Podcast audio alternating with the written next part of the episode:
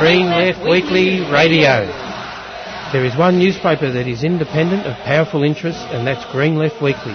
It's the people's voice, committed to human and civil rights, environmental sustainability, democracy, and equality. It presents ideas mainstream media won't. It's the leading source of local, national, and international news, analysis, and discussion and debate to strengthen the anti-capitalist movements. It exposes the lies and distortions of the power brokers and helps us to better understand the world around us.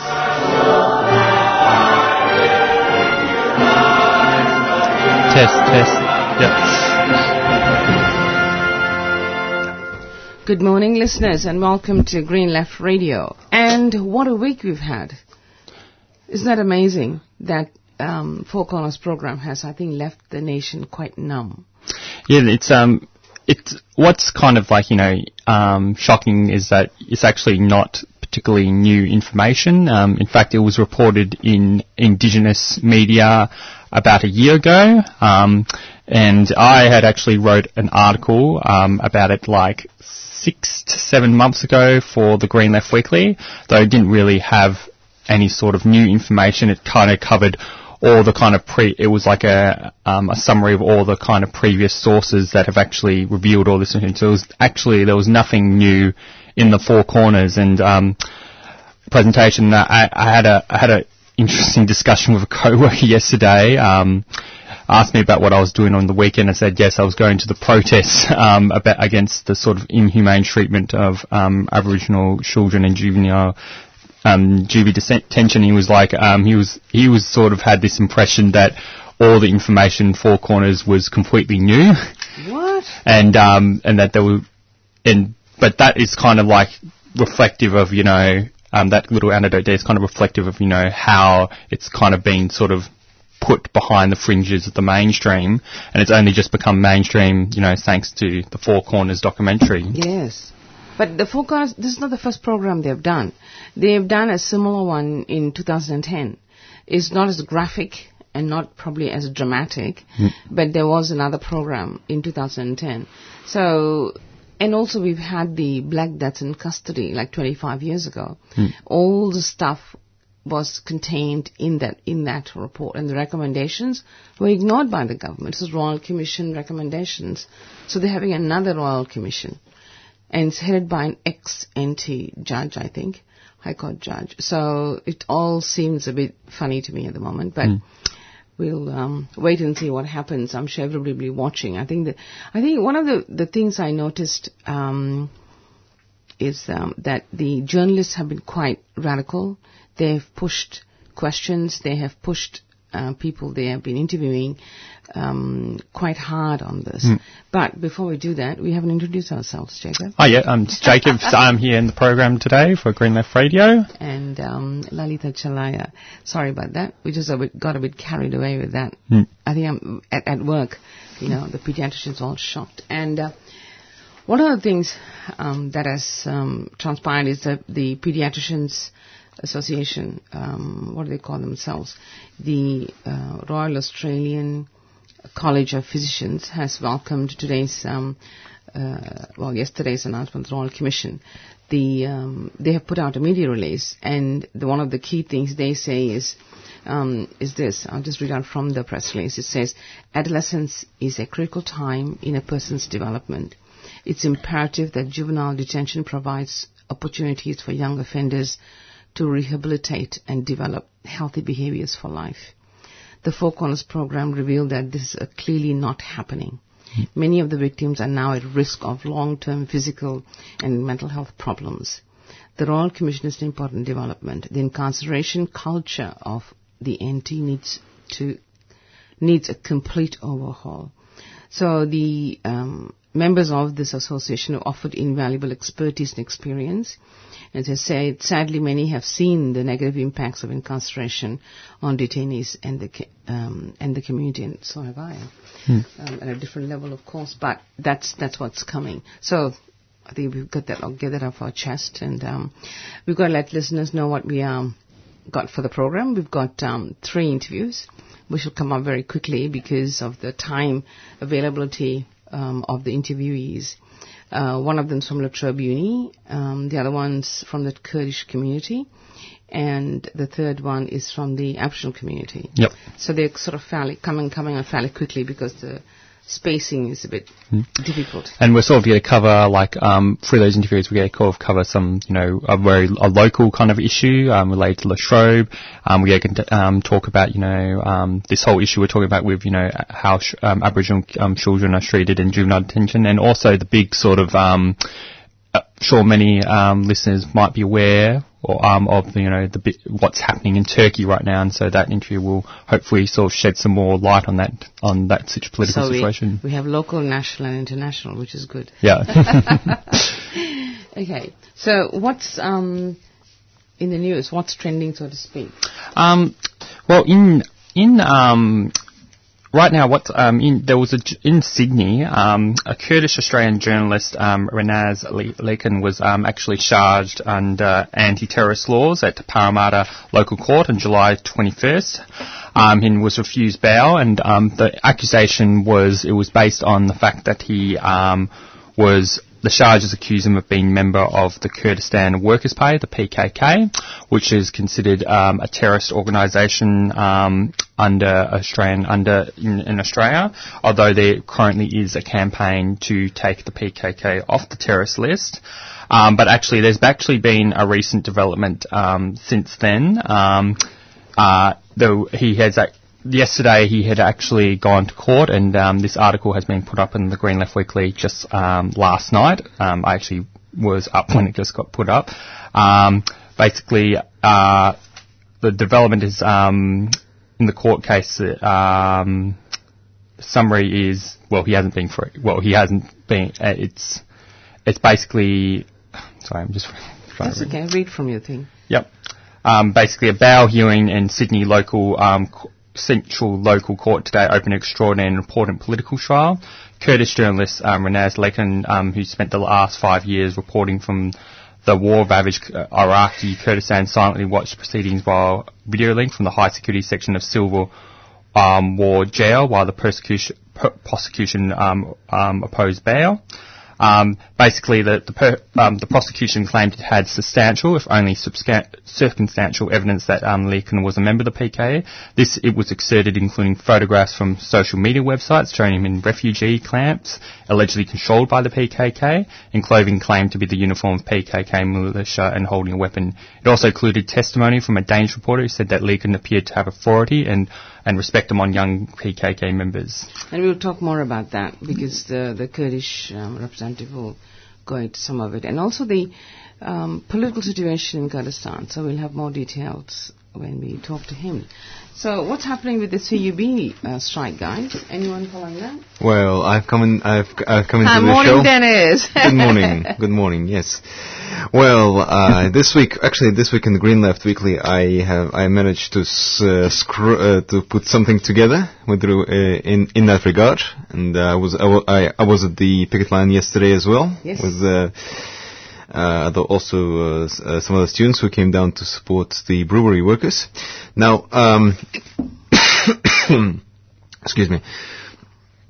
At the moment, at the, at the moment, things uh, things uh, things seem to be going along the same uh, trajectory. So, the the brewery itself is still is is still very heavily and under capacity because mm. the the workers who have quit the um, the workers who have uh, who have uh, sorry the workers who have been uh, locked out by by the company, considering their nine combined experience of 906 years, were obviously very skillful in, in producing beer, beer at the at the brewery. So the the company the, the, the, company is still around around about just under 50% production rate over at the brewery. Mm. And um, yeah, and I also believe that um, some scams have crossed the line.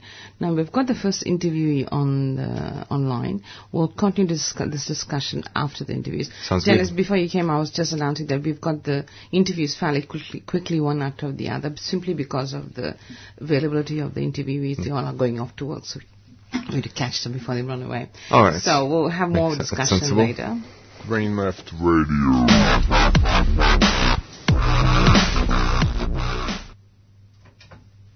And this is our first interview um, online. Good morning, Tashara. Good morning. How are you? Good. How are you? Yeah, not too bad. Mm, very, very busy. All the cuts in Latrobe are taking its toll on you. Yeah, they are a little bit. And um, you're going to talk to us about um, what's going on with. Um, it, it was a bit sudden, wasn't it? Because I don't think it's hit the news yet. Tell Well, us more about it. No. Yeah, it hasn't hit the news yet. Um, it has locally, but but not Mainstream. yeah not mainstream. And um, it's it's not sudden though. This has been going on for several years. Yeah, to be true. Quite honest, Yeah, but this is a major cut, a major move, isn't it? it is a major move. Um, so. Latrobe University have decided to cut from their arts departments in, at Bendigo and Mildura. Um, they're they're selling it as they're working to become the premier arts destination in regional Victoria, but they're doing so by proposing cuts to their Bachelor of Creative Arts, which are likely to commence in the first semester of the new year. That's very contradictory. It is very contradictory. It's a very contradictory p- proposal. Um, with this proposal, what we'll see is potentially less staff and less options for students to learn a diverse range of media.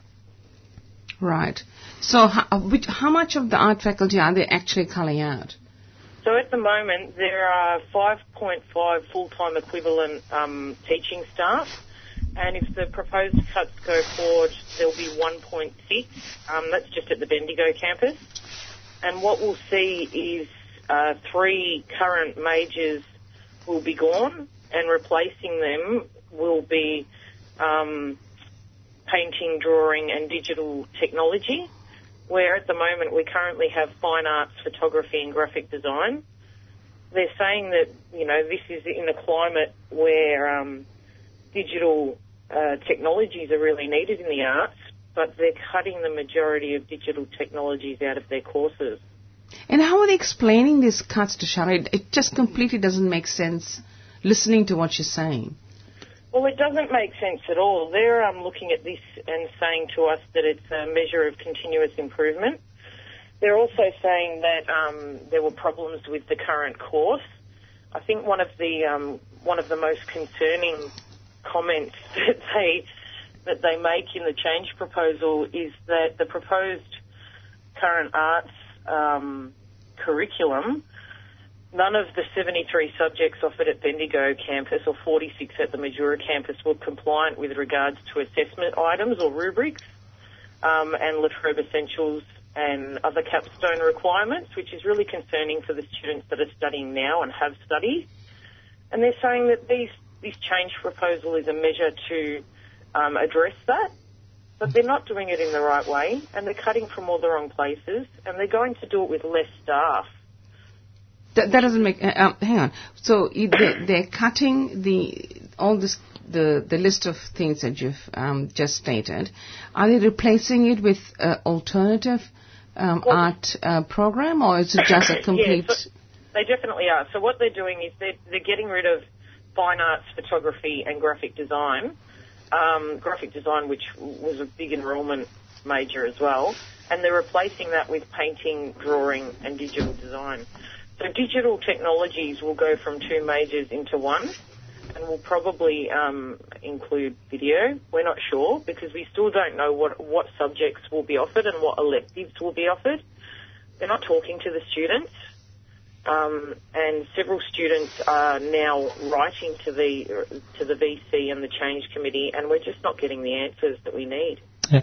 From my understanding, is it seems like what they're doing is actually amalgamating a lot some of these subjects. Would that be accurate to say? For because a lot of it seems to be they're aiming for more generalisation and less specialisation for the course. That's exactly what it looks like. That's exactly what it looks like, un- uh, uh, unless you look at painting and drawing. But painting and drawing is just one component or one media that the arts industry needs, um, and it looks like that they're they're getting rid of everything else. We're, we're going back in history. To And- me, that says that photography and design is not art. Yeah. And that's just not where we're at.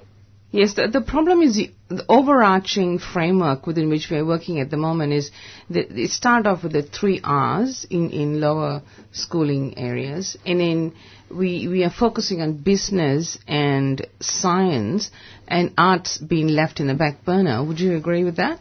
I would absolutely agree with that. I think people forget that arts are a significant contributor to the social, cultural, and economic welfare of our society and it's much easier for um, for them to forget that, that art creates vibrant, connected, and creative communities. You know, and I think you know in our capitalist society, it's much more important to be successful in business than it is to be creative.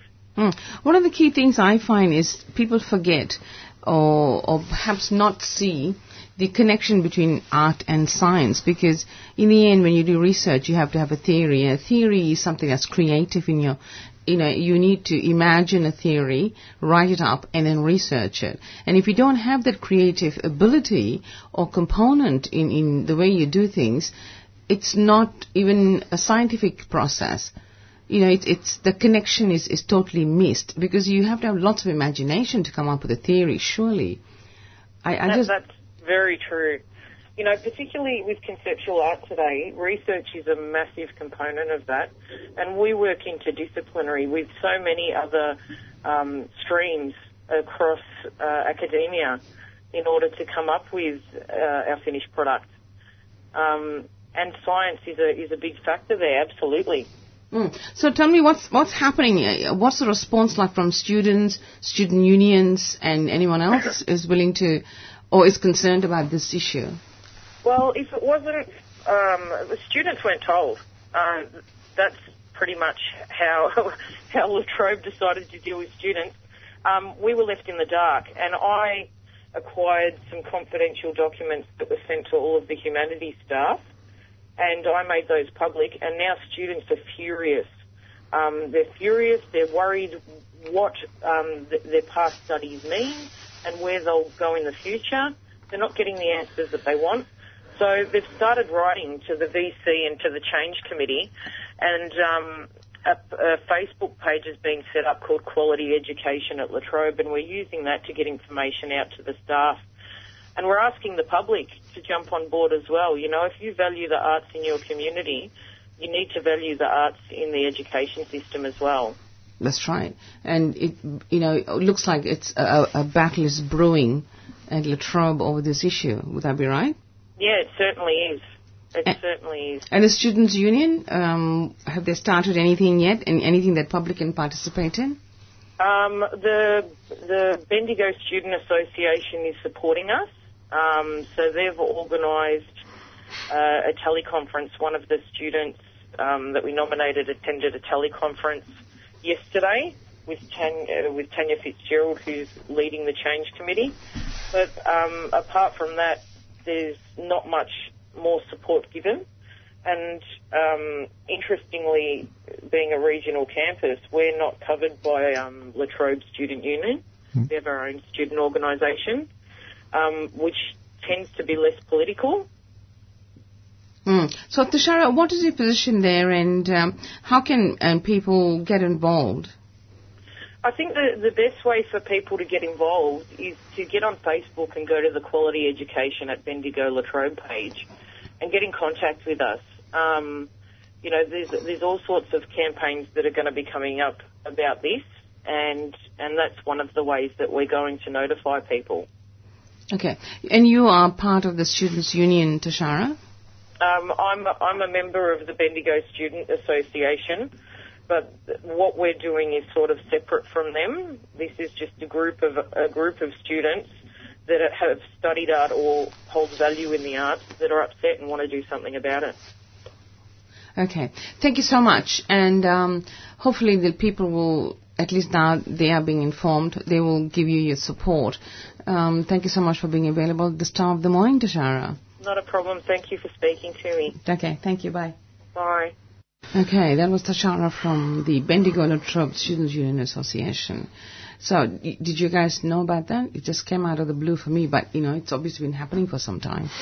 Well, um, it's not actually not the first cuts that Latrobe no, has no. been doing. No, well, certainly no. Well, well Latrobe from from the previous uh, years, what I kind of realized that uh, Latrobe has almost been turned into some uh, some sort of a uh, you know some sort of a, a laboratory for cuts that uh, that will be implemented onto other onto other universities. Whenever whenever uh, whenever cuts to f- to tertiary education are announced, Latrobe is always the first ones to is first one to hit the guillotine uh, in Victoria. In, in Victoria, and it comes to that's. Um, I reckon, I reckon that's true of both sort of the the you know the undergraduate graduate uh, uh, de- uh, but also of of TAFE. You know when when the Lily- Lilydale uh, TAFE was um, uh, closed down.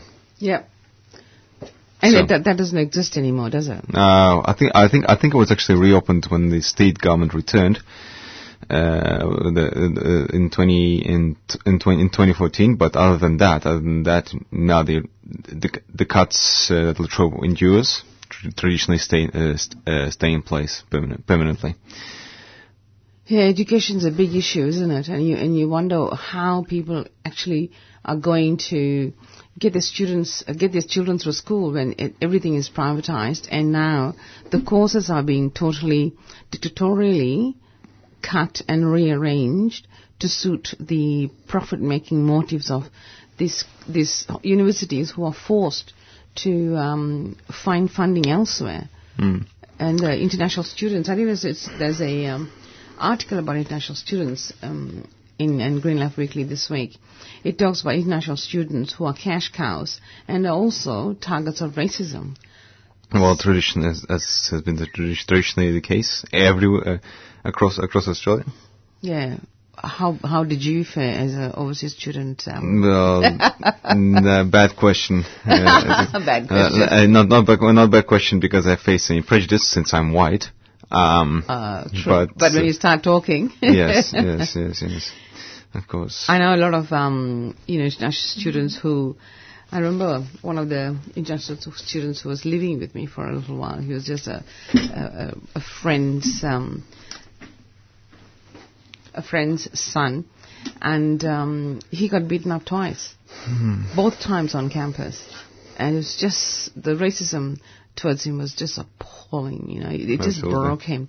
I think it Absolutely. psychologically damaged him. I think it's hard for overseas students to study in, in um, universities, and yet they, you know, they they're supposed to bring in the cash. And and here you've got the other situation where this this is a battle going on, isn't there? It's, it's a mm-hmm. it's a mm-hmm. cut to to save money, or so to speak, save money.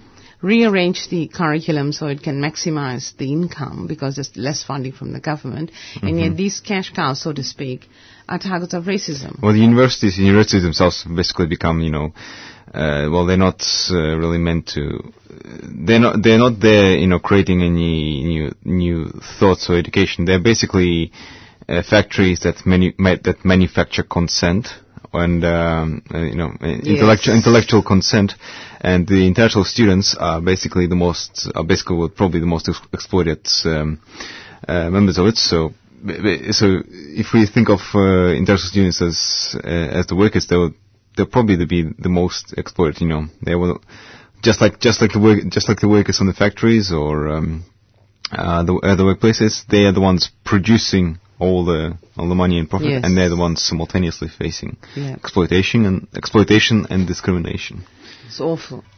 If you've just tuned in, you're listening to uh, Friday Breakfast and Green Left Radio. Now we've got um, Mahmoud Rahman on on the phone. He's from the Kurdish Association, and we're going to talk about the latest um, developments for the Kurds in Turkey. Good morning, uh, Mahmoud. Hi, good morning. How are you? Thank you. Thanks. Um, so tell us, Mahmoud, um, the the last bit of news I saw was the uh, attack by uh, Erdogan on the Kurdish community by closing almost all the Kurdish schools that you have you had established. Would that be right? Yes. I mean, they, they were private schools. Okay. So tell us what's going on with um, the, the the Turkish situation since the um, attacks. There has been harsh attacks on the Kurdish. They, uh, there's there's a view that um, this attack has been used by Tayyip uh, Erdogan to attack minorities. Yes, look, uh, um, as you know, uh, since last year, war intensified in uh, Kurdistan, Kurdish region, and after ceasefire uh, broken, and governments uh, give all the control to army in, in Kurdistan, in uh, Kurdish towns and Kurdish cities, populate, all, population over 100,000, 150,000, all destroyed by army. And, and now we have over half million people uh, homeless because their home destroyed by government. And those cities and towns been evacuated and people living around the cities, uh, uh, whatever they have, they, uh, they build some kind of shelters and uh, unfortunately they don't have enough uh, food, even clothing and Kurdish diaspora or Kurdish people living in Turkey and Kurdistan, they are trying to uh, help them. There, there was a, uh, unfortunately, uh, such a inhumane uh, attack against uh, Kurds. It's still going on, and at the same time, probably we'll talk uh, uh, about uh, the coup happened. Those army who have such a uh, influential power or full power in Kurdistan, they attempt uh, the coup in Turkey as well.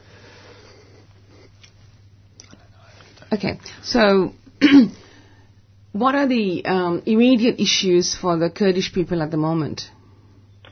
Look, uh, as, I said, over half a million people now they're homeless, and they they should have uh, home or shelter and uh, enough food or clothing before winter approach because we, winter is very harsh in uh, uh, in Kurd, Kurdistan, in Kurdish uh, region, and and also after this, we believe somehow uh, peace process should uh, start, negotiations should should start. But uh, we are not really optimistic after this coup attempt and also after Mr. Erdogan also almost achieved his ambition to uh, have all the power in his hands.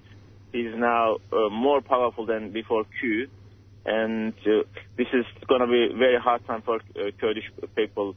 Unfortunately, I'm not much optimistic at the moment. So what's the position of the HDP at the moment? Uh, HDP uh, in 2005 7 July uh, election, they had almost 80 member of parliament and they got 13% of votes. Uh, as you know, Mr. Erdogan is uh, is cancelled this uh, election and they have another election and prevent that election under big attack and almost all their offices been burned on raid and now they recently they removed parliamentarian um, you mean of uh, HDP's uh, um, uh, MPs, and anytime they can be arrested, and they ask to go and uh, court uh, to uh, for interrogation, but they collectively deny this. They said we are not guilty, we haven't done anything wrong, we're not going to play part of this. we're not going to be part of this anti-democratic process. But government now or or judiciary have power to even uh, uh, arrest them. Uh, they, I mean, they still uh, actively working within Kurdish community, within Turkish community, and trying to uh, uh, be voice of the democracy. but as I said, the, all media close up to them, and they can't go on any media because now almost 80% of media controlled by government. Even those media not controlled by government, mainly nationalist, uh, Kemalist media. They they're not letting them to uh, have any interview, and uh, a lot of pressure on HDP. Yeah. What is um what what do you know about um the sort of political character of the kind of forces that are trying to sort of overthrow Erdogan?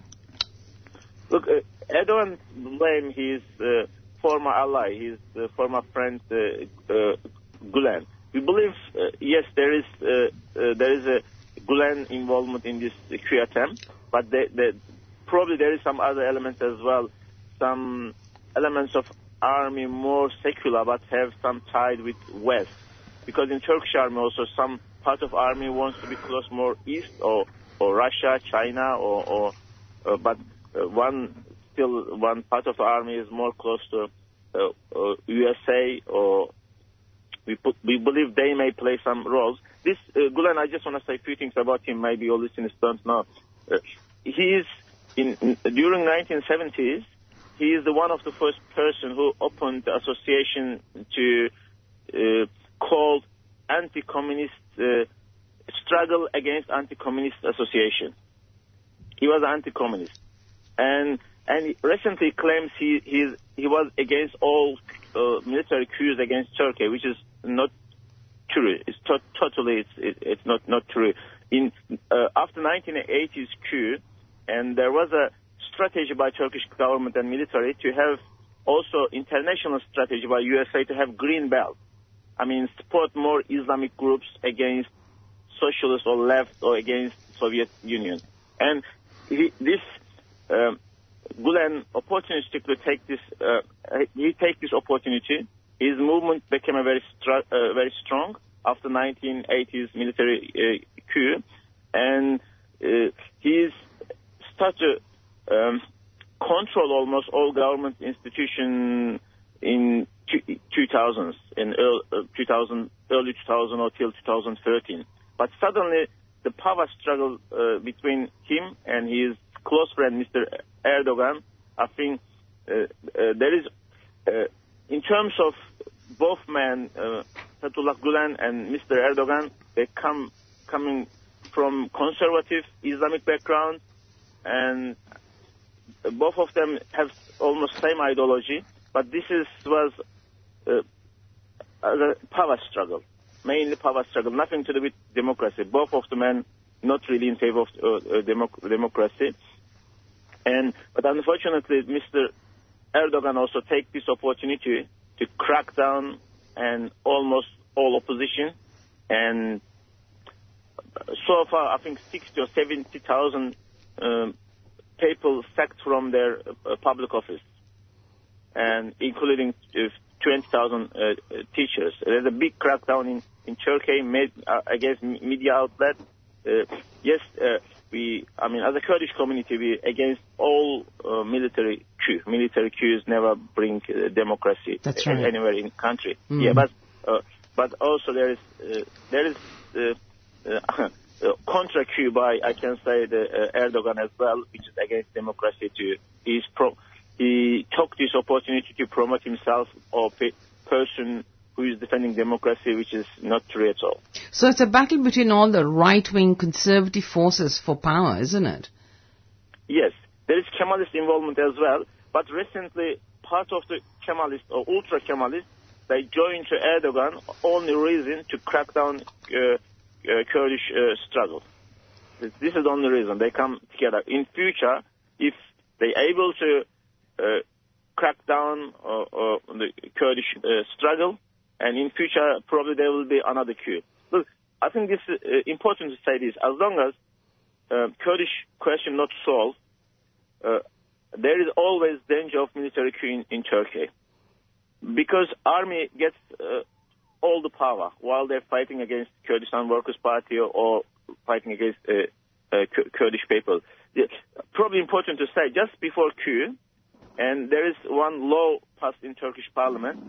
Uh, uh, only HDP opposed this law. Uh, uh, this new law give power to army during the operation.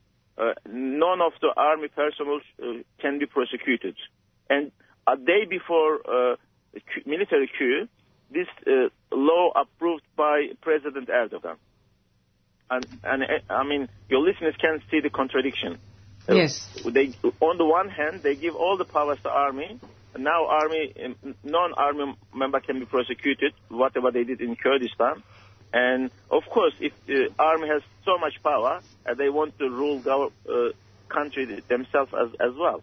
And this is always going to happen. Uh, uh, real, uh, if we want to prevent future coup, probably the only way to uh, Turkey to have real democracy, real human rights, and army should be only responsible for def- defending country if any external uh, at- at- at- attacks.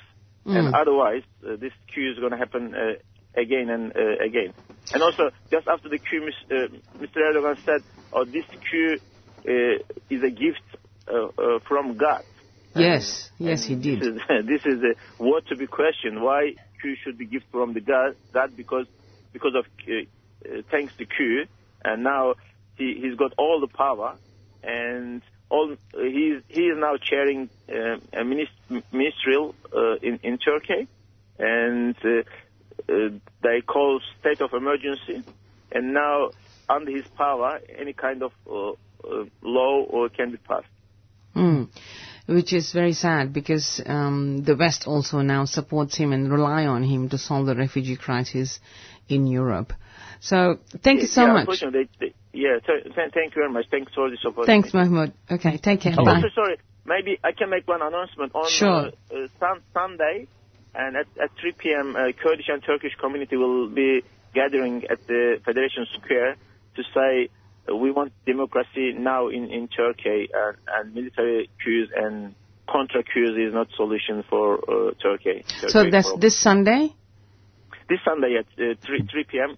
in front of uh, uh, yeah, uh, Federation, uh, sorry, at the Federation Square, and they're gonna be Kurdish and also uh, uh, Turkish uh, organ- uh, community organization uh, which is supporting this uh, demonstration. Thank you very much, Mahmoud. Yep. Thank you. Thanks for this opportunity. Thank you. Bye. Okay, bye. And that was Mahmoud Rahman from the Kurdish Association talking about the plight of the Kurdish people who've been waging a, a war for like almost 40 years. Who've had a who've had a war waged on them, rather. That's Yeah. true. Sorry, I'll be half asleep here. But um, just in association with the Kurdish people, um, there is a um, film. It's called Women at War, Kurdistan, and um, it's about women who have fought as part of the PKK and the um, Kurdish community to safeguard their communities, and that's on the 19th of August, which is a Friday at 6:30 p.m. at the Resistance Center, level 5, 407 Swanston Street. It's ten dollars waged and five dollars um, concession. There's also meal to be purchased. Okay, and you're listening Not as good to as mine. Friday. Rec- sorry. Not as good as mine. Oh, it's America versus Russia here. um, you're listening to um, Friday Breakfast and Green Left Radio, uh, and it's Dennis who um, arrived late, and Jacob and Lalita at the helm to take you through to 8:30. Now, um, what's the next bit of news, guys? There's um, lots of news going uh, around. Well, indeed, indeed. At the moment, so the fresh, uh, just uh, actually just um, uh, fresh off the press or fresh off the of the headlines is the massive strike happening over at the over in over in Melbourne's West at the Tru, Yes. Tru, Trugu- Trugunina, the- over in Trugu- Truganina, Truganina, Truganina, yeah. uh, warehouse uh, of of of Polar Fr- of Polar Fresh, where 650 workers uh, have gone on an indefinite strike Yes. action uh, supported by the trade union, the National Union of Workers, everybody's favorite red union, um, uh, against um, basically against uh, further job insecurity and uh, casualization, and demanding a three dollar. Uh, uh, increase in their wage from twenty-seven dollars an hour to thirty. pittance, a pittance. Yes. And uh, and that's also considering that you know the, the Polar Fresh. I, I think some background needs to be given here. Uh, the Polar Fresh uh, company, which controls the warehouse, um, that supplies that supplies all all the chilled produce to Coles. Uh, supermarkets around around Victoria and and, and uh, Tasmania here. So that's you know they're talking about your dairy, your uh, be- uh, beef, uh, and one white meats.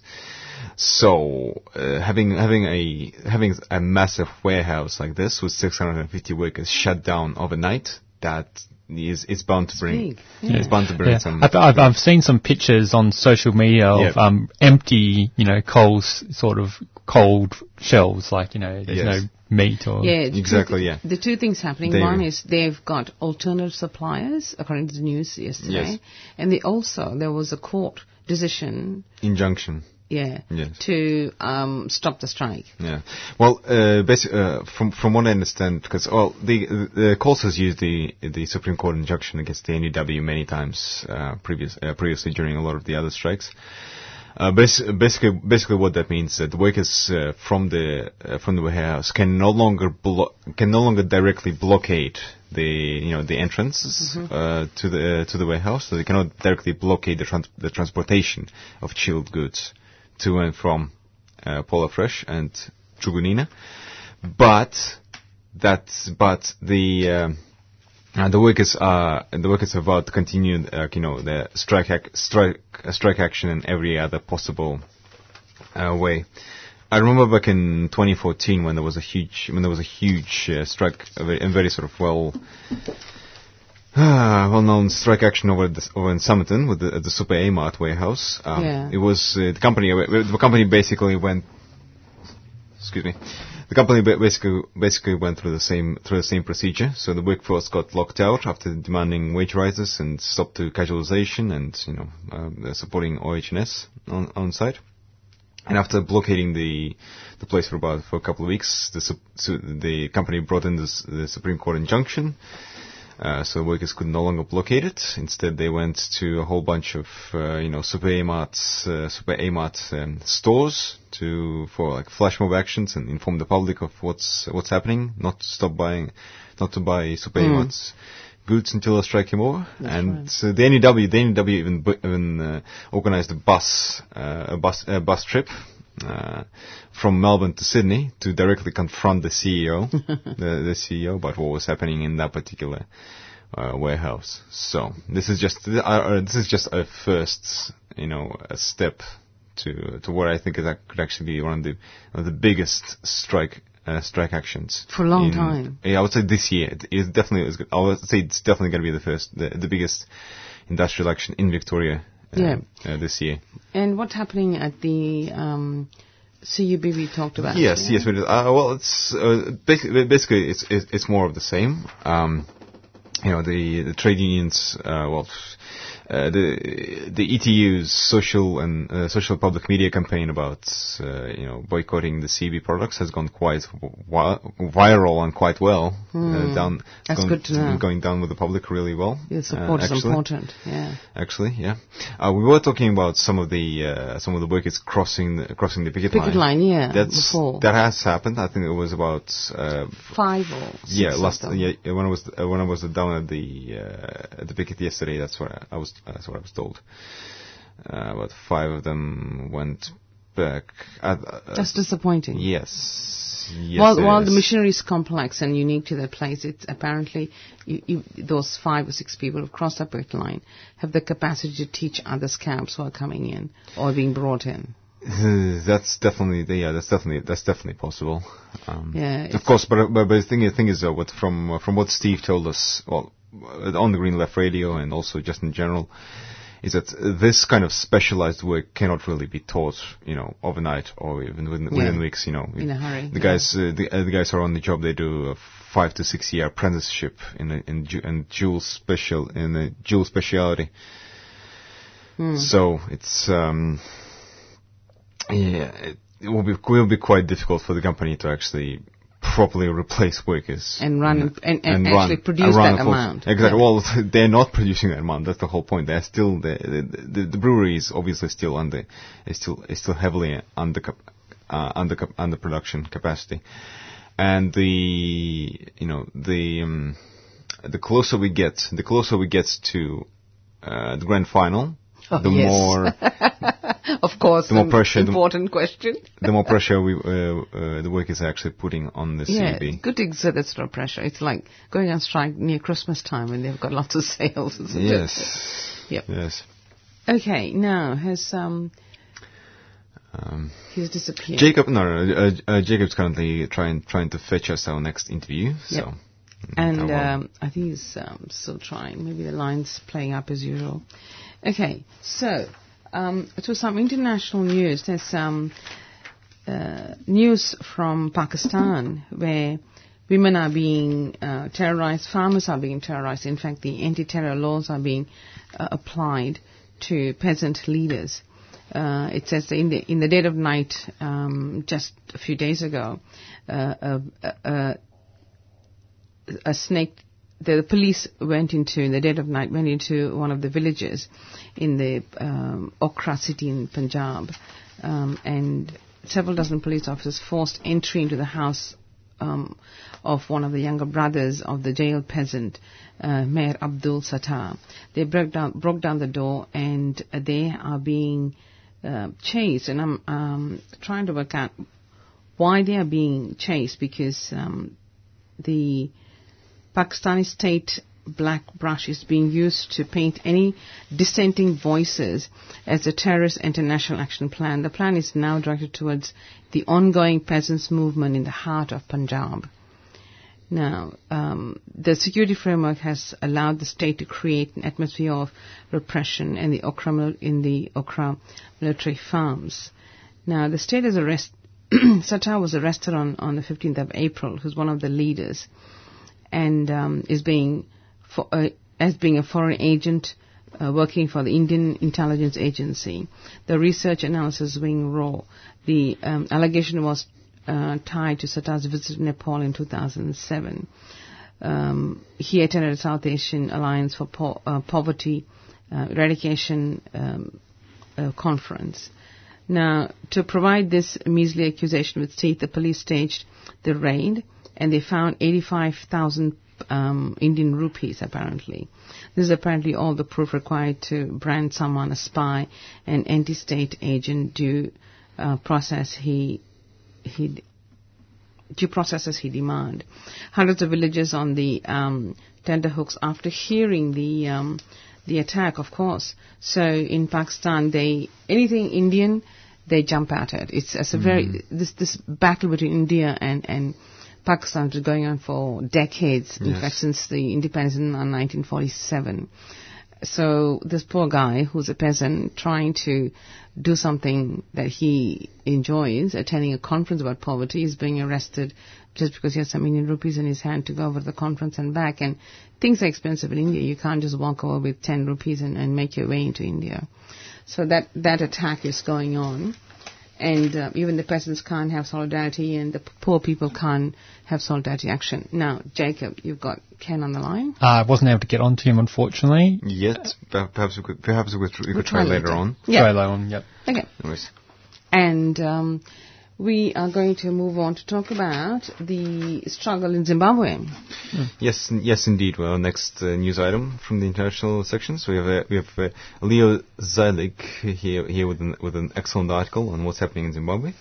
Uh, there's been um. mm, there's been there's, there's been quite a uh, uh, quite a huge upheaval in in the social movements acti- activity over in the African nation. As, as she says, the a national shutdown or stay away in Zimbabwe this month has paralyzed the country. So for the first time in years, the country's ruling party, the ZANU-PF, and the tenure of the 92-year-old President Robert Mugabe have, have been seriously rattled. The young people, workers and traders who survive by hawking food and cheap imported goods engaged in bitched battle, battles with the police and army, in many cases outnumbering the security forces. And um, uh, there's been uh, also nurses, teachers, doctors, and other civil servants uh, have already been on, on strike, and many have not been paid uh, uh, for the month of June. On July 4th, protesters assembled in Harare, Zimbabwe's capital, ahead of the national strike in the civil service. Uh, on July 6th, a huge national shutdown, when people stay away from work, was held across the country. So most cities and towns were drawn into the protest. And in the southern city of uh, Bulawayo, almost all shops in the CBD and large suburbs were closed. So local, local transport for the poor, combis, s- small um, Volkswagen vans, and, and had parked their vehicles and joined the stay away. In the high-density poor neighborhoods, residents built barricades and fought the police. So really feel it really feels like it's uh, brewing uh, a rebellion, uh, sorry, a rebellion alongside uh, similar to those that took place in the 90s. It's, uh, it seems to be brewing, as there was a. Um, uh, back in the, uh, uh, Leo continues writing here, back in the, in the 1999 there was a mass opposition group uh, was formed, Movement for Democratic Change, which uh, swore to unseat the ZANU-PF uh, uh, ruling, uh, ruling party. Um, even though even though even though even though the uh, the movement unfortunately went through a series of uh, well uh, has unfortunately not been able to uh, has unfortunately not been able to effectively provide a political alternative to uh, to, to, to, to Mugabe or in, indeed the Farm government. But now it seems uh, now it seems that that there's there's a very ample well there isn't just uh, there, there doesn't just seem to be you know widespread dissatisfaction with uh, Mugabe's regime, but uh, but but also there are some new and very serious economic reasons for that. Since the recently the government again the international financial institutions and the finance, um, the Zimbabwe finance minister Patrick Chinamasa and Reserve Bank governor John Mangudya said that the International Monetary Fund, sorry, would loan Zimbabwe 984 million dollars in the third quarter this year. And we all know what happens when you take loans That's from right. the International right. Monetary Fund Yeah. and what you are expected to do to the economy as a result. In the in the meantime, Mugabe is building has built palatial palaces. He's such an extravagant president, isn't he? And he's 92. What what? I don't understand. People don't know when it's time to retire. I cannot comprehend that. Surely he must have grandchildren he wants to play with. I don't get it. Uh, I think I think we- uh, I think Lale, we need to be a little bit a little, a little bit a little bit careful about bringing bringing age into this. Let's not forget. no, no, no, no. I'm not- sorry. Let's not forget. Let's not. Let's not forget. Uh, Comrade Fidel Castro was uh, was uh, the, le- the the leader of the of the of the revolution for nearly 50 years. but he had uh, it over power, you know. That's that is true. That is true. But being a leader and being being being you know uh, you know more senior, so to sp- uh, so to speak. Very polite. and here you are arguing with a senior, and you're a young person. That's interesting. Yes. But that aside, that aside, yes, this certainly seems like a, a this the current situation in Zimbabwe certainly seems like seems like a grand opening for some serious change. Yes. My only hope, my only hope is that um, uh, is that you know uh, whatever political change that can be brought to Zimbabwe will not have will not be coerced or brought or you know brought with the quote unquote support of uh, Western intervention of any kind. Yeah.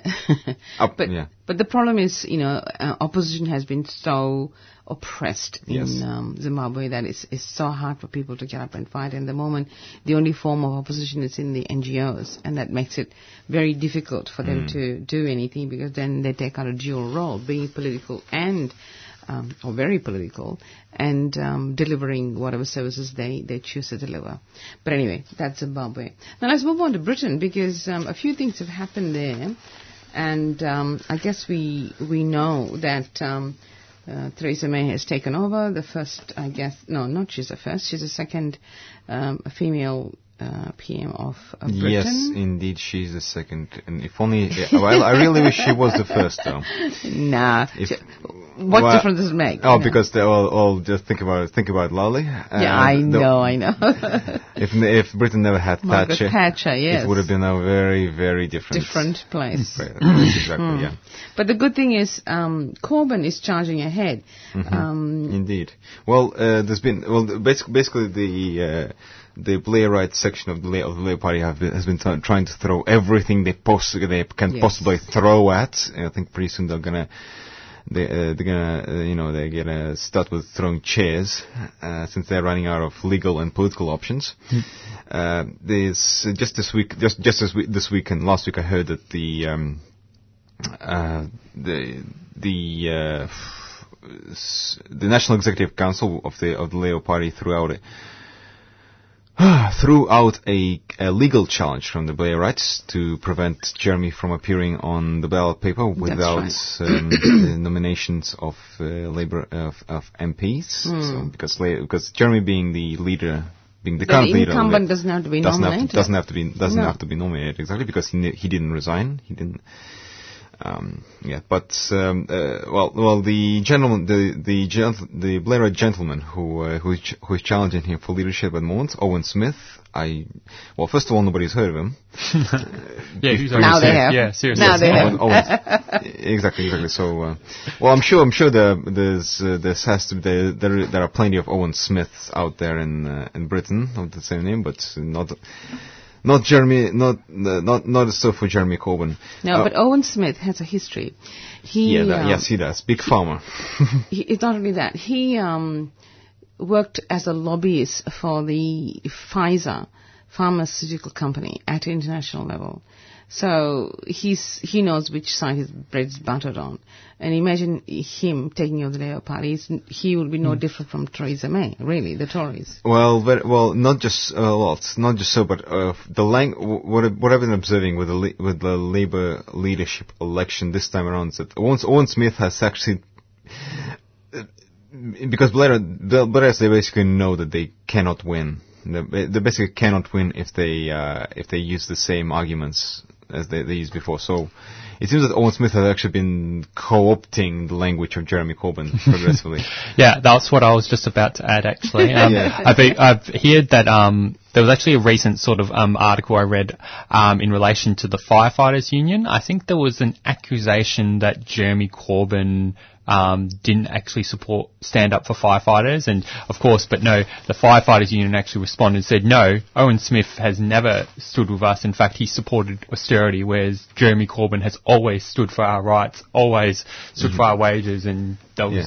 And also, and also, the firefighters union in the UK actually recently I was getting confused between the firefighters union in the UK and Australia as the you were UK, talking. the UK, the firefighters union in the UK actually actually reaffiliated to the Labour Party after Jeremy Corbyn became the leader, Yeah. and reaffiliated with the uh, trades union council, The, well, the, the, the, the main trade union uh, congress there, the TUC. Yeah. TUC, um, is fully in support of Jeremy Corbyn. Oh, absolutely. In fact, Jeremy, si- yeah. he went up to, to Scotland and he met up with um, a heap of miners there who Mm, um, who were, you know, the the butt, I guess, of Thatcher's attacks. was, yeah, was, yeah, not not Scotland. It was Durham, uh, which is in north north um, northeast England. Northeast England. So the Durham miners, Oh, yeah. the annual uh, Dur- Durham miners Ga- Gala.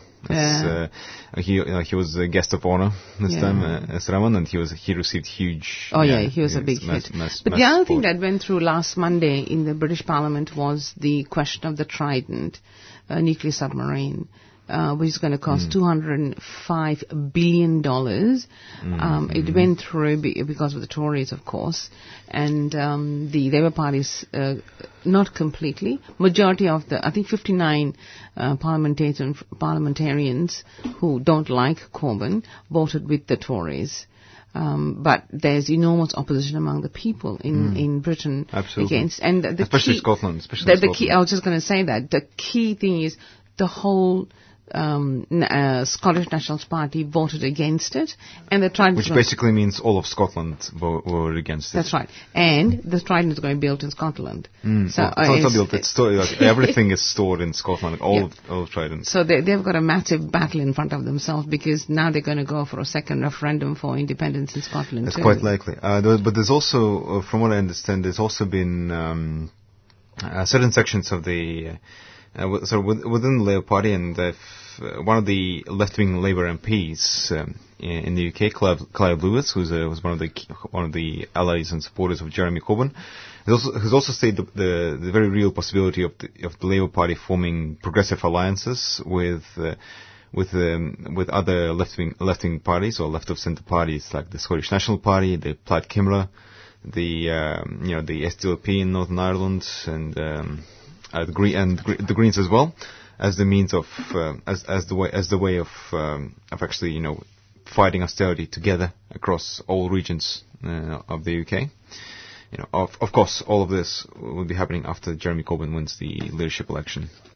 Okay, unfortunately, our third interviewee is unwell, so we just uh, were unable to have this that interview, which would have been interesting. It's about the Aboriginal um, issues, I guess, in connection with that um, Northern Territory um, Four Corners program as well. Um, and The fact that 25 years- ago they had the Black Death in Custody Commission, and you know he would have been very good to talk about it. Yep. But anyway, let's move on to announcements. All right, so um, I guess I'll start with um, the first announcement. Um, if you're looking to pick up the latest Green Left Weekly, um, we will be having um, there will be a, a store where you, a Green Left Weekly store from 4 to 6 p.m. at Flinders Street Station. Um, on Saturday, um, this Saturday, there's going to be a rally organised by War in response to um, to um, the treatment of um, Indigenous um, children in juvenile detention. Um, it's going to be sort of um, it's going to be at 1 p.m. at the Melbourne State Library, and I think it would be definitely be important um, to make a stand against it. You know, to demand that these prisons, you know, be shut down and. And and yeah, but and um, another thing there'll be um, there'll be a there'll be a forum um, at um, at the new international bookshop called The Demise of the Left and Towards a Progressive Left Manifesto, which will be a talk presentation given by Professor Bill Mitchell um, in relation to his upcoming book. Um, that will be at Thursday, the 4th of August at 7 p.m. at the new international bookshop, Trades Hall, 54 Victoria Street. Um, on Sunday, um, August 7th, um, there will be a fundraiser, Stand Against Racism. Um, it's going to be a fantastic night of entertainment, b- proudly brought to you by the Afro Down Under and Flemington and Kensington Community Legal Centre, and it, pr- and it will be proud by the common initiative that we stand together against racism and all forms of discrimination. Um, entry is $25 and it'll be at Sunday, August 7th, 7 p.m. at the Pole Pole Bar and Kitchen, which is at 267 Little Collins Street in the city. Um, there will be a film screening of Jaffrey, um, every um, documentary um, uh, about every uh, um, about an African American man that can be found. The, you can you can see him actually in the mil- middle of Melbourne's busiest intersection, standing silently and challenging the beliefs of the passers. Um, this documentary explores the um, man behind the signs. It'd be at Tuesday, August 9th um, 10 a.m. space at Collins tw- 207 8 Collins Street, and you can make bookings at miff.com.au. Um, on uh, there'll be a pamphlet launch, racism, what it is and how to fight it. Co-author John Tully speaks about Resistance Book's new pamphlet exploring the historical roots of racism in the slave trade and in Australia. Australian White Settlement, presented by Green Left Weekly. Entry $5 slash $3. It's going to be at Tuesday, August 9th, 6.30pm, with a meal from 6pm at the Resistance Centre, which is at level 5, 407 Swanston Street, City, opposite RMIT. Um, there'll be a forum um, to support the Kobani War Orphan School. Kurdish um, Defence Forces won an epic victory against ISIS in 2014 to 2015, um, but the city was wrecked. The Kurdish community in Australia is trying to raise $400,000 to help build a school for war orphans in the city. The school will be run on enlightened democratic principles. Um, the chairperson will be Colin Long, the NTEU State Secretary, and it will have also Hazugan Aziz, President of the Kobani Reconstruction Board, and it's organised by Australians for Kurdistan, and it will be at Thursday, August 11th, 6.30pm, um, at the Old Council Chambers in Trades Hall, which is at the corner of Lygon and Victoria Streets, Carlton South. Um, yep. And of course, and of course, uh, don't uh, don't forget the before mentioned uh, rally in the by by the Kurdish and Turkish community at State uh, this uh, Sunday Sunday at Federation, Federation Square, Square. Federation sorry Federation Square at 3 p.m. Sunday, yeah. Uh, or July 31st. Yes, it is. And um, also the um, the Bendigo Street occupation is still ongoing at the 18th Bendigo Street, Collingwood. Um, and that's that's about homeless people. You know, we've Yep. been talking about throughout the election campaign and so on about first-time buyers and so on. And I think we need to revisit or refresh our memory about all those homeless people who are still suffering from the cold, the bitter cold, and some are sleeping in the streets. And these few people have been brave enough to occupy the houses in um, Collingwood, um, in Bendigo Street, and they have maintained their occupation for about five, six weeks, or more than that actually. yeah, more than that. And- it's been going on for months actually. Yeah, it has been a few months now. So please support them. And I think this campaign is useful because, you know, it's really important that people are not homeless in a rich country like Australia. So we need to support them. So if you've got, you know, a little bit of time on your hands, just at least drive across or drive over and, and um, have a chat to those people who are courageous enough to occupy a building and encouraging people to not sleep on the streets.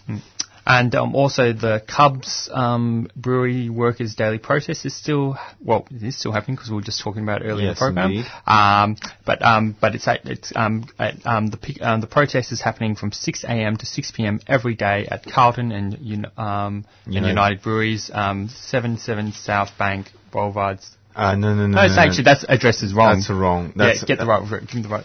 Uh, it's South, South Chris, uh, Abbotsford. South Christing and South Crescent and in Abbotsford. That's Yeah. real. Um, but actually, there, I'm pretty sure there's actually a protest every Thursday at um, 12 p.m., 12 to 1 p.m. at United Carlton United Brewery, 77 South Bank Boulevard in South. Ah, I think um, we were talking about um, British politics um, before. Um, We should actually maybe talk, go back and talk about actually what's happening in the United States right now. Yes. And um, um, in terms of um, what has actually happened was um, the DNC nomination. Well, the comp. It's the sort of conference that sort of decides. Yeah, the Democratic National Convention. Yeah, Convention. yeah, the Democratic Convention. National Convention, National- and National um, I can give sort of just bi- I'll just give a sort of bits and pieces of actually what has happened recently. Um, Hillary Clinton has unfortunately got the nomination, um, but there was actually quite a lot of opposition. Um, in fact, um, Bernie Sanders actually gave a speech, um, basically he basically sort of said, "Oh yes, we need to unite to um, defeat Trump. We need to vote for Hillary Clinton." And he was actually booed on the stage, and um, the crowd were basically saying, "We want Bernie. We want Bernie." And then there was also actually lots of other protests, um, big protests from like you know socialists or these far left groups and um, supporters of Bernie, you know, against you know um, Hillary Clinton. Um, in fact, um, the the a journalist from Telesur was actually arrested. Yeah. Abby Martin. Abby, Abby Martin. She's who has been quite prominent uh, reporter, U.S. reporter, not just in Telesur, but also uh, sort of right across the alternative media in the United States. Yeah, she was actually yeah she was violently arrested at Yeah. the DNC. Um, and but I guess um, what it sort of what this sort of shows, you know, just from these small snippets, is that even though you know Sanders says, you know, we could probably just say he's sold out um, to the Clinton machine. Um, the f- fact that he he's still you know um, energized, kind of like a, a, the social movements, and they're still actually looking for alternative. They're not just going to go accept there's a layer, a large layer of people who just aren't going to accept the lesser evil argument. And um, in fact, people are actually turning towards Jill Stein of the Greens Party. That's right. And um, just on social media, there's um, actually uh, I have a friend in America um, on Facebook um, who's current um, who's an activist for um, and he's um, current his political party is currently streaming sort of like a, a forum, a public forum about what next for where the left can go next, and it has and it features a speaker from the Greens Party, um, Sawant, who's an elected um, socialist councillor in Seattle, and also uh, a representative from I think his, um, his political party, uh, people um, uh, Party for Socialism and Liberation. Yeah, because uh, Kshama Sawant, she's not in the Greens Party. She's in the Oh no, I Socialist- said she was in She's the- socialist. I said she was a socialist. Yeah. Socialist alternative. Well, that's the that's the name American, of the party. American, yeah. American, yes. Oh, I didn't say she was. So, so I said she was a socialist. The, there's a Greens party representative yes. who's separate speaker. Okay, good. Yeah. Okay, that- You just to speak just to slowly because Yeah. when you speak fast, it comes out as in one string and can be censored. But yeah, so it's it's interesting. It's time has actually come out and said those who are, you know, uh, wanting to oppose both major parties should come and join us. And there are people joining hand over fist. You know, in, uh, they're joining the Greens, which is a good sign. So there's a shift, and I think it's wrong to expect um, Bernie Sanders to be a radical socialist. He's what he is. He's a Democrat. Yep. And he's not going to split the, uh, the Democratic Exactly. Party. I There's think no uh, way. there was, there's, there's, there's, been, there's been a lot of comparisons made between Sanders and Corbyn, but Yeah, the one huge it's not. difference is the fact that Corbyn is the leader Yes. of the Labour Party. And also Sanders he's, is not. and he declares himself leader. to be a socialist. Corbyn is strongly, um, Yeah. Mm, you know, believes in that. Uh, it, He may not be left enough for some lefties, but the fact he's taken a whole generation to the left of the ALP, Yeah. so has Corbyn. But uh, Corbyn's doing differently. Yep. You know, he's actually going out there and he's fighting the machinery, Hmm. whereas Sanders is weighing. You know, if if he stood if if if he stood independently, it means he'll split the Democratic Party, and that's what he's worried about. Yeah. He's worried that Trump, that Trump will win. He may win anyway, but regardless, Sanders doesn't want to be blamed for it. Um, well, just one sort of um, thing about um, the comparison between Corbyn and Sanders. I think the one sort of difference is Sanders' brand of socialism is actually most. He refers to more sort of Scandinavian sort of social Yes. democracy, whereas I would say capitalism. I would say Corbyn is actually ideologically a socialist. He's always been part of the struggles he, Yes. from day one. Of course, even Sanders has Sanders. actually some credit to that as well. I mean, he was Sure. arrested for protesting civil rights, but um, Corbyn is much steeper in the grassroots than Sanders has ever been. Absolutely. I think it's Uh, good to recognize the limitations and accept them for what they are rather than criticizing them. You I know, for us to expect more than what they can offer, it's not right. I guess one just one comment about the Democrats. Um, they've um, an interesting kind of thing is they've been sort of um, winning sort of elections on this basis of lesser evil. Um, and what's what's interesting is So have the Greens here. um, every but every election, um, it seems the bar just keeps getting lowered because Hillary Clinton is much further to the right than Obama, and in fact, um, her, her foreign policy is actually been um, analysed by experts um, and um, political commentators as being to the right of George W. Bush, especially on the question of Palestine rights in and Israel. But don't forget, Hillary Clinton doesn't operate on her own. She represents a machine, a political party um, that forms those policies. And, um, you know, you, you can't isolate her. But the fact remains that um, she is part of the whole picture. She's not alone. You know, she doesn't go off on her own and make up these policies and act on the policies. It is part of the Demo- Dennis is having trouble with this chair here. so it's, it's a question of um, understanding that it is the party as a whole that forms and implements its policies. Hmm. She she also happens to lead those policies. Hmm. That's the hmm. difference. She actively participates in it, and that's her role, and that's what she does. And and we have to recognize that. You know, you, you, to to just single her out. Not that I support her. I think it's it, it's misunderstanding the party as a whole. You know, Yes, and but but but also, but also what we uh, what we have to remember is that um, you know there's been a bit of a uh, on the whole question of sort of lesser uh, evilism. There's also lesser evilism. There's also been uh, you know well, well when it comes to lesser evilism between Trump and Hillary, sometimes it's actually been hard to distinguish which one is lesser or or, or, or greater. That's especially considering the role that Hillary Clinton has played has played in orchestrating interventions and coups throughout South America. As there was a there was, there was a really good article recently on um, on on, tel- on Telesur, which um, which basically desc- uh, described the uh, the role that uh, Clinton played as Secretary of State in creating and fi- funding opposition and destabilization in Venezuela, while uh, yes. uh, sorry, while Chavez was uh, while, while Hugo Chavez was the president, and um, after that uh, as well, and not, let's not forget also not not forget uh, the coup which the United States orchestrated in Honduras and helped to orchestrate in uh, Paraguay, and of course the you know the continuous murder and oppression of environmental activists in and also the Central America. support for the uh, Zionist regime. Don't Yeah, forget. yes, oh, a major catastrophe causing um, situation in the Middle East. In fact, some see it as a trigger for all the unrest in the Middle East, in addition to the greed for oil um, in the Middle East. F- Throw in the sheikhs, the very rich sheikhs who have lots of money who, that can be offered up to the um, rich in the um, Western world. Yeah. The interesting thing about Trump is, I guess, um, the fact that none of the other Republican sort of nominees have actually gone on as far to endorse him.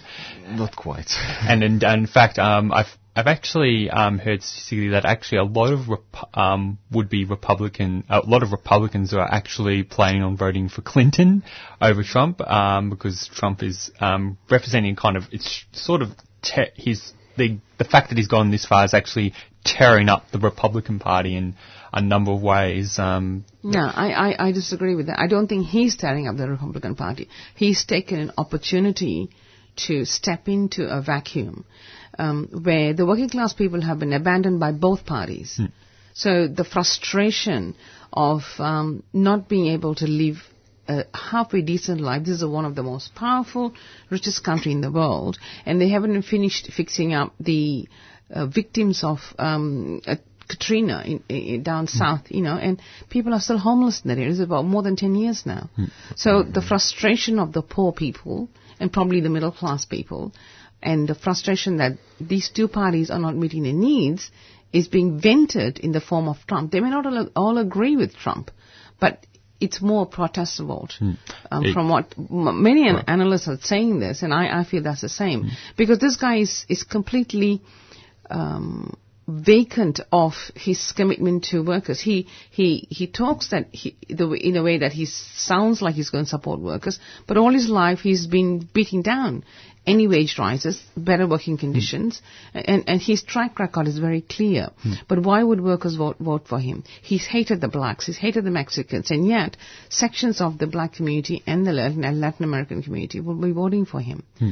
That's why hmm. he is where he is today. So I think we need to be be very careful about um, not just individuals, but also you know how a political situation and perhaps the environment um, encourages people to, to cast those protest votes. There's also, I guess, maybe a sort of cultural thing with um, Trump in that Trump, I, I would actually say in some ways, Trump taught in the way he, the language he kind of uses, um, sort of appeals more works along sort of class lines. In fact, he kind of like uses a sort of lot of language about, you know, jobs and, you know, Growth. and growth and, um, Yeah. and, but he also, an heard interesting thing about Trump is actually he's um, he fits within sort of um, in Europe right now. There's sort of a rise of you know sort of far right parties, Mm, and a lot of these far right parties in Europe are actually opposed to sort of this sort of globalization. Um, and in fact, Trump has been on record to say that he is actually opposed to the TPP for that re- for one of the reasons of national sovereignty. Um, which is interesting. Not that I would support. I'm not supporting Trump here, but it is. Um, but Hillary Clinton has not been on the same. Well, Hillary Clinton has actually said she's opposed to She TPP. supports TPP very clearly. Um, but I think though, um, though my my understanding is she's said that in response to the left pressure brought forth by Sanders. That was during the nomination process, um, because Obama has previously been had some passive support from the TPP, for, um, from my understanding. So there's no guarantee that Clinton would, um, of course, there's no guarantee that Trump would be opposed to TPP, and he could be just saying he's opposed to TPP just to cynically win votes amongst working people. In the election situation, I don't trust anything they say. They Yeah. will say things just to get the votes, and that's what worries um, most voters, I suppose. You know, they're genuinely committed to what they're saying at the moment. They've always oh, situations have changed, so we have to change our mind. You know, world economics has changed, so we've got to change our mind. It, it goes on like that. But anyway, we've seen all that before. Jobs and growth. We've heard that before, Dennis, Yes, haven't we? indeed. yes, indeed. Okay, now rounding up. Thanks to Tashara Roberts from L- the Bendigo campus of the La Trobe University, talking about the cuts to the art faculty in um, La Trobe University and the fact that the news hasn't hit the mainstream media and the fact that they are replacing all those um, arts courses with uh, truncated um, alternatives is uh, causing a lot of angst among the students and staff. Probably about five, five and a half, six EFTs are going to go. Um, and we heard from Mahmoud Rahman, who talked about the plight of the Kurds and the ongoing plight over the last 40, 50 years, really. Uh, they've been fighting for um, land rights, so to speak. They were divided into four um, post-Ottoman Empire, and that battle's still going on. And we've been chatting about a variety of issues, and I think what had the most impact, and Dennis probably missed out on this part of the conversation, was the Four Corners program on Monday. What was your Yes, view? We missed out on your view on that. um, Yes, yes, yes. Well, actually, it's. Um, I think it's a it's it's it's a good, it's a good comparison to see what the Australian government has been doing overseas in in the refugee d- detention camps, That's right. and now that this has been revealed to be also taking place on the Australian soil, that's what's that that has actually uh, uh, you know you know the spark that is the spark that has driven all this outrage. So, but it's you know the the Royal Commission, which Malcolm Turnbull announced uh, straight away into that uh, into it, it feels like not just uh, trying to save, you know, trying to save the face of Australia, so to speak, or face, uh, save the face of the Australian government. But it, it, it kind of almost parallels the Northern Territory intervention really, that, really, that has been take, taking place pre- previously. It doesn't feel like it could actually solve, solve any of the problems, yeah. waste taxpayer money, and could actually be potentially harmful if it declares that was just a one-off incident. Nothing happens. Nothing to see here, guys. Yeah. Move on. Well, I think there's a there's a sort of um, very strong. I'll end it on this note. Um, very strong hypocrisy from um, on basis of the Northern Territory intervention, and I'm sort of quote Sue Bolton has like a statement in will be in the next week's Green Left Weekly uh, about this, and it's like it's completely hypocritical um, that you know the Northern Territory intervention was um, done on the basis they sent all this military on the basis of false child abuse claims. Um, and then we find out there's actually real child abuse happening in these juvenile detentions. Right. And are they sending the armies in to shut down these prisons yeah. and you know put put um, put these people in jail? No, they're not. It's it's a joke. the yes. staff are all ex-army, ex-wrestlers, ex-boxers, ex-police. Yes. You know, how can they send the authority against ex-authority personnel? It's a contradiction. But anyway, let's end on the uh, end on that note. And thank you for listening. Hope you enjoyed the show as much as we did. Um, you've been listening to Green Left Weekly and uh, radio and Friday Breakfast. Um, saying goodbye. Dennis, Jacob, and Lalitha will be back again next Friday. Goodbye.